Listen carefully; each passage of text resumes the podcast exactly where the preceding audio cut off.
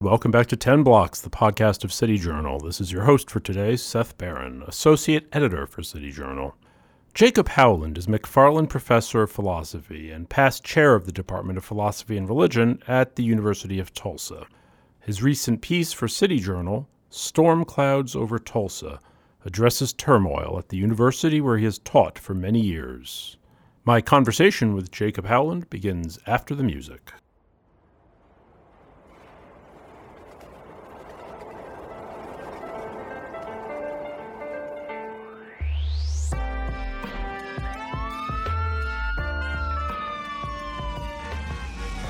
Thanks for joining us, Jacob. Thank you. So tell us about the University of Tulsa, its reputation, and its mission, historically. Well, I've been here since 1988. And when I came, the previous provost, who actually left just before I arrived in the fall of 88, had hired some serious scholars, particularly in the humanities. So my colleague Paul Ray, the eminent ancient historian, arrived, I think, in 83, something like this. The English department was outstanding. We had a superb department, or sort of collection of scholars who did political theory. It was a vibrant place. We audited each other's courses. We read books together, like the Gulag Archipelago and, Spirit of the Laws by Montesquieu and so forth. We had a very reasonable teaching load. It was 3-2, and that allowed for a very nice combination of teaching and research. And for the last 30 years, I have really had outstanding students, in particular in an excellent great books program called the Honors Program. I think it's really one of the best in the country. And, our students have gone on to do wonderful things. Actually, one named, her name is Jennifer Croft, and she won the Man Booker Prize. She entered TU at 15 in the late 90s and went through the honors program and studied Russian. Won the Man Booker Prize last year for translating a Polish novel into English. So, we've just had wonderful philosophy students, wonderful religion students, and it's been a great place for me to work. My teaching feeds my research and vice versa. So I've been very happy up to this point. So what has happened recently at the school that provoked you to come forward and write the article that you wrote for us? And, what's the controversy? Well, the controversy is that we got a new administration, a new president, probably 3 years ago, and a new provost last year. And they have radically transformed the school. The president is a kind of touchy-feely therapist. He's an MD in psychiatry. The provost is a law professor. She was dean of the law school, and she describes herself as a leader in implicit thought bias, among other things, on her LinkedIn page. And so they have a kind of social justice agenda. But what's happened is that they are also have combined that agenda with a kind of neoliberal corporatism. And I need to give you a little background here. Sure. What's been happening as the higher education bubble begins to deflate, and by the bubble I mean for many years, colleges and universities have been offering an inferior academic product at highly inflated prices. What's been happening is that schools have been scrambling to try to figure out how to face an uncertain future. And there are educational consultants who have been making a lot of money going around and advising schools essentially to gut the liberal arts and focus on programs, vocational and technical, that will produce graduates who will immediately be able to take jobs. And what we have at the University of Tulsa is a really unholy mixture of this social justice agenda with this corporatism. And so they've come in and basically treated us like, dispensable and exchangeable employees. When the provost arrived around this time last year, she set up a provost program review committee, basically handpicked the members of the committee. No one was from the humanities or the natural sciences. Frankly, nobody from the liberal arts was on the committee. And that committee, they all signed non-disclosure agreements. They all worked with financial data primarily. Several departments, including the Department of Languages. Most of the languages were cut entirely, including French. I mean, French and German, you can only take introductory courses now. Chinese, Russian, Greek, Latin, they're gone. Philosophy and religion majors have been eliminated. We're now just a combined minor. And the list goes on, and many, many graduate programs have been eliminated. They sprung all this stuff on us. And they also, by the way, besides eliminating programs, eliminated departments and have dumped us all into divisions. For example, our philosophy and religion programs will now be in a division of humanities and social justice. So what they've done is they fundamentally reorganized the school, but they've done it according to a plan that they seem to have bought off the shelf from consultants. And one of the reasons I know this is that I got an email from a fellow at McDaniel College, and he wrote me and he said, "Hey, we just read your True Commitment Plan," that's the name of this reorganization, "and you guys plagiarized from us because it's word for word what has been imposed on McDaniel College." And I can tell you that the members of the Provost Program Review Committee had to read a book by a guy named W.F. Massey called Reengineering the University. Short book. President Clancy made everybody read it. And it includes a statement like this: "The root problem at universities is a deeply held commitment to traditional concepts and values."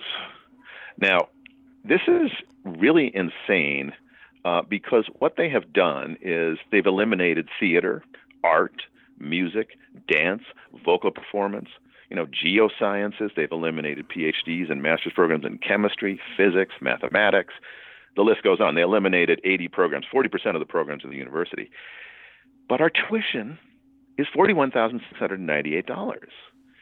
So what they have done is followed this plan to gut the liberal arts, focus on vocational and technical training, in particular exercise science, nursing, we have a new College of Health Sciences, business, accounting, finance, these kinds of subjects, and applied science, mechanical engineering, and so forth. But they're charging this extremely high price. And they've done it to a university that had a $1.1 billion endowment and was previously ranked in the top 100 of national major research universities in the United States, the list that begins with Harvard and Yale and so forth. So what they've done is they've produced this plan, which is essentially incoherent, because the question that one raises is, why would students pay this kind of money when, for example, if you're an Oklahoma student, you can pay in-state tuition and go to Oklahoma University or Oklahoma State universities, which are large schools which have all the programs that we've just cut. So, and what is the comparable tuition to, say, attend Oklahoma State with in-state tuition? It's a fraction of the cost. I mean, I can't give you exact figures, but especially with in-state discounts, you're looking at something maybe a third of what you might pay, maybe less. That also doesn't include, by the way, sort of smaller institutions within the state system, like Northeastern State University, which has nursing programs, et cetera. Sure. Well, it sounds like they're turning an elite liberal arts university into some kind of vocational community college type school. I mean, is that more or less correct? I think that's fair. The goals they've set for themselves are the sort that a sort of local college of modest aspirations might pursue. And the other thing is that this process was billed as being transparent and inclusive and data-driven, and it wasn't any of those things, okay? And I can go into details if you like. I've talked about it in my City Journal article. But in addition, the rationale for the cuts has also been incoherent, because when this radical restructuring was rolled out on April 11th, both the president and the provost told the faculty two contradictory things. One was, the provost said, "This is a lifeline for us, okay? We're running deficits. This is a lifeline for us, and so we need to make these cuts." On the other hand, the president and the provost both assured us that guys, don't you worry about the future of TU. We are strong financially. We have a $1.1 billion endowment. And, you know, the editors at City Journal, when I sent my piece in, wrote me and said, we have a little problem here, Professor Howland. We don't understand why a university with a $1.1 billion endowment has to cut these small programs. Well, my brother is an economist. He teaches at Wabash College, and his best buddy teaches at DePauw College in Indiana. And both of them have been looking at the finances of the University of Tulsa, which, by the way, are extremely opaque. That's a whole other thing. Mm-hmm. But they were able to look at the net assets. They were able to look at the operating deficits. And my brother said, your school is actually in very good shape financially. Your net assets are enormous. Sure, you're running these operating deficits, but you are not imperiled financially. So do you think there's is this informed by an ideological approach? I mean, is there a sense on the part of the administration that they want the school to be just more relevant? I think that that's part of it. Earlier I described it as an unholy alliance of sort of therapeutic social justice attitudes. And the school uses, by the way, the phrase, we're going to be a high-touch university. Okay, so one of the things they're doing, by the way, is expanding the administration. They are hiring consultants to surround the students with, let's see, special counselors, health and financial well-being advisors, success coaches, peer and alumni mentors, and career professional development coaches. And they're bringing these people in, they were also, by the way, at this time, hiring a brand new vice president of research, purely administrative position. The idea is to help to coordinate research. Incidentally, very little of which will be accomplished because one of the other features of the restructuring is that our 3-2 teaching load will go to 4-4. Oh. Yeah. So, but that's part of it. But the other thing is, and this is sort of the part of my article, Storm Clouds Over Tulsa, that I am in a way proudest of, but I've only gotten to a certain level. I've kind of drilled down, and what I discovered is a very close nexus of corporate connections. President Jerry Clancy was the chair of the Tulsa Metro Regional Chamber of Commerce in 2011. And at that time, he said, you know, publicly that we need to focus on providing jobs for the corporations that are going to move to Tulsa. His board is composed of some very powerful and influential business people. So for example, three people on the Board of Trustees of the University of Tulsa are also employed by the Bank of Oklahoma. Clancy works; he's on the board of the Bank of Oklahoma. The Bank of Oklahoma is the trustee for the major part of the University of Tulsa's endowment. And there's also connections with the George Kaiser Family Foundation. Now, George Kaiser Family Foundation has done some wonderful things for Tulsa. Kaiser spent $400 million to produce a facility called Gathering Place for Tulsa, which is a very beautiful park. He poured $100 million into the Tulsa Arts District, which is a vibrant and flourishing part of Tulsa that attracts many young people. So, you know, these are all good things. But the George Kaiser Family Foundation focuses on education of K through 12 students, focuses on bringing low-cost health care to indigent populations, focuses on making the Tulsa economy vibrant. And in the strategic plan that President Jerry Clancy produced when he got here, for 2017 to 2022, those three focus areas of the Kaiser Foundation were listed as top priorities of the University of Tulsa. Now, why is this important? Because the provost, Janet Levitt, is the wife of the chief executive officer of the George Kaiser Family Foundation, an $8 billion foundation. And the new chairman of the board, who came in at the same time as Levitt last year, his name is Frederick Dorwart. He is the general counsel to the Bank of Oklahoma, and he is the president of the George Kaiser Family Foundation. Now, why is this relevant? Because not only do the priorities of the new president align with those of the Kaiser Foundation, but the president of the University of Tulsa was previously president of OU Tulsa, which is a kind of vocational training school. 30% of the courses are online and so forth. But he received $50 million from the George Kaiser Family Foundation to start a College of Community Medicine at OU Tulsa.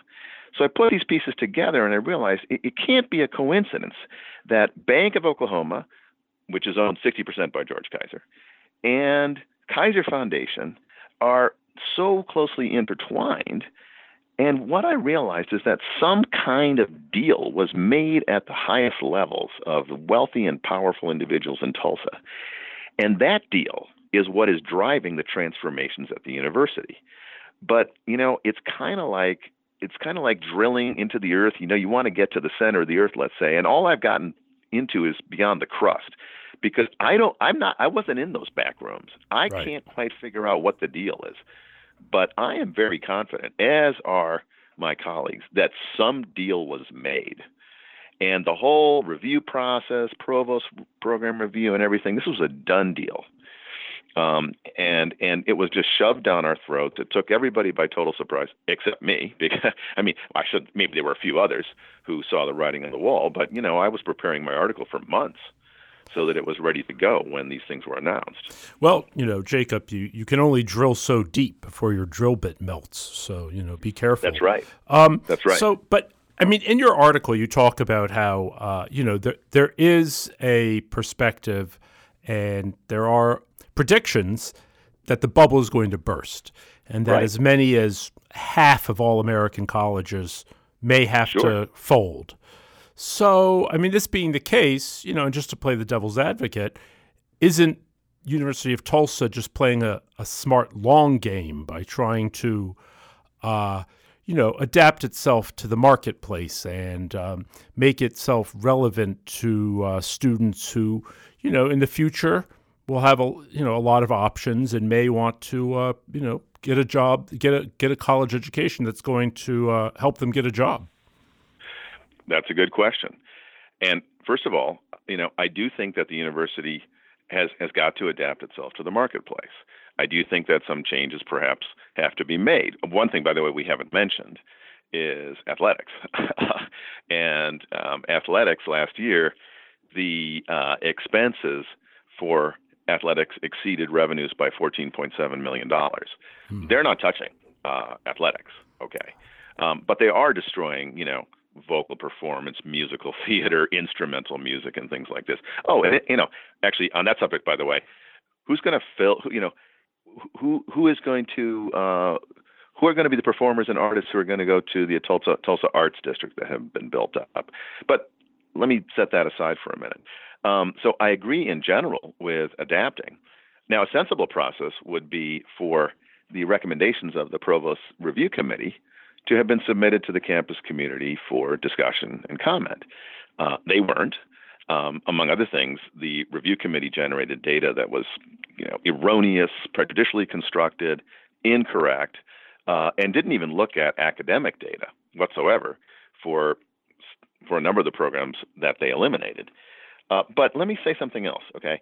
Yes, we need schools that provide workers who are job ready, who can take their place in the economy.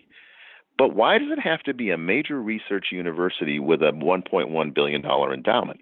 One of the things that we've been able to do here, and I mentioned our honors program, okay, and it really is one of the best programs of its sort in the country, is that we are the kind of institution that actually continues to educate people in the liberal arts, to maintain the precious cultural tradition, which, after all, it has been the mission of a university for 800 years, right, since universities were founded, to preserve, cultivate, and transmit, right, this tradition of knowledge. So I have a couple of names for you, right? These are some of our founding fathers. Alexander Hamilton. He's a poor boy. He grows up on the island of Nevis. He's super smart, takes over his trading business at 13 or 14. The kid has basically two books. One is Livy and the History of Roman Republicanism. The other is Plutarch's Lives. Or Jefferson. Now, Jefferson, at our university now, the president has said, we're a STEM university, science, technology, education, and mathematics. Heck, Jefferson's shown in that area. You go to Monticello, look at the inventions, look at the cool clocks, and the dumbwaiters, and all these things that he invented. But the other thing that he had is a massive library. 6,500 books were donated that became the Library of Congress. Or take somebody like Lincoln, you know. This guy didn't go to a university. He studied Shakespeare. He studied the Bible. He studied the Greeks. He learned how to speak. He learned how to think. And what I tell people who today say, why do we need the liberal arts, right? My response is, well, you know, we're in very difficult times in our country politically. Would you think that it might be useful to have a Hamilton, the best Secretary of the Treasury we've ever had, a Lincoln, a Jefferson? Who's going to produce those kinds of thinkers? If a major university like ours isn't. Listen, I appreciate your stirring defense of the liberal arts. Trust me. So, what kind of pushback have you gotten since your article? And another thing, aren't there students currently engaged in a course of study who are maybe a little perturbed that all of a sudden their major has gone away? Absolutely. So, you know, it was very interesting. I initially published or wrote this article. It was a longer version. City Journal published it, you know, maybe 60% of what I had initially written. And on Thursday afternoon, April 11th, these cuts were announced. And I decided I got to do something about this. So I took the article and I wrote an email and I said, guys, read this and come to a meeting tomorrow at the languages department. Okay, the languages department, you know, was going to have this little meeting. I sent it to about 50 faculty. I sent it to about 500 students through the honors program. Next day I show up, 400 people are there. We move next door to the theater and we organize, you know. And I lead this meeting of I mean, it's absolutely grassroots. No one knows what's going on, but we decide there. We need a central place to organize. So what happened is that the students began demonstrations. The students' assembly, undergraduate assembly, voted no confidence in the restructuring. The graduate student assembly voted no confidence in the restructuring. The law school voted not to implement certain elements of the restructuring, such as the 4-4 courses next year. The College of Arts and Sciences voted that we simply would not implement any of the changes in the coming year, pending the creation of a task force selected by our faculty and composed by the college faculty. The administration has pushed back. One of the things they did last week is they cut off my email for about 3 hours. Oh, wow. I was cold done. It was gone. Okay. And they did the same thing to the chair of theater last week. And in both cases, they said they gave contradictory explanations. In my case, for example. And I was really freaked out. So I contacted a number of people to contact IT. And the IT guy said, it was a server problem. And then another IT guy said, well, you were sending so many emails, we thought it was spam.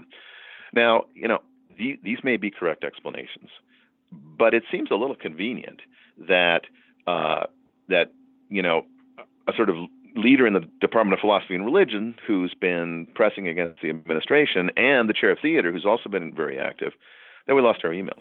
Another thing they did is that I was asked by KWGS, which is our college station, to come and give an interview presenting, you know, the faculty's opposition and the student opposition to the restructuring plan. The administration said, that's fine, but we have to be able to have a counter statement, okay? So my interview was recorded, their interview was recorded, and they insisted that both these be played, both sides. And just before it was to air, they informed the relevant person at KWGS that they were withdrawing their interview, thereby silencing me. Oh. I could not speak to the audience. And by the way, this is an NPR affiliate. This is the, you know, we're doing this national presser. I mean, Jordan Peterson tweeted out my article. You know, it's in National Review, linked to it, Real Clear Politics, Instapundit. It's been great. But our most important audience are people in Tulsa. And these people can be told important things like, hey, the university says it's committed to diversity, but here is a black female student in the PhD program in anthropology, which has been cut, who stands up and says, my specialty is the Tulsa Race Massacre of 1921. I guess the university doesn't care about it. Or Native American students who are in the Masters in Jurisprudence in Indigenous Law. And they stand up and they say, I guess the university, which was founded as a school for Indian girls in 1882, and which stands on land taken from Native Americans, I guess you don't care about Native Americans. So these guys are hypocrites, you know. They talk about diversity and so forth, but what they are doing is simply imposing this ideological agenda and worse, this corporatism on us. And I think one of the reasons that my article has gotten so much play is that the same things are happening across the country. And people are very, very worried. And I have to tell you, I've been very proud that we have survived, that traditional education has survived at this university, not widespread through the college, but in our honors program, in our philosophy program, in our religion program, and in a couple of other programs like languages. And now they're just getting rid of them. They're just clear-cutting the place. Well, you know, the what you call the unholy alliance of, you know, the corporatist model plus the social justice diversity agenda, they seem to align in a lot of aspects of American life. Jacob, I so appreciate you coming on the show and telling us what's going on at the University of Tulsa. I'd really like to say thank you on behalf of everyone at City Journal and all our listeners. Well, I very much appreciate the opportunity for you to give me a voice and to give you more information about this. Thank you, Seth. I appreciate it. Thanks a lot for coming on. We would love to hear your comments about today's episode on Twitter at City Journal, #10blocks. Lastly, if you liked our show and want to hear more of it, please leave ratings and reviews on iTunes. This is your host, Seth Barron. Thanks for joining us for the weekly 10 Blocks podcast featuring urban policy and cultural commentary with City Journal editors, contributors, and special guests.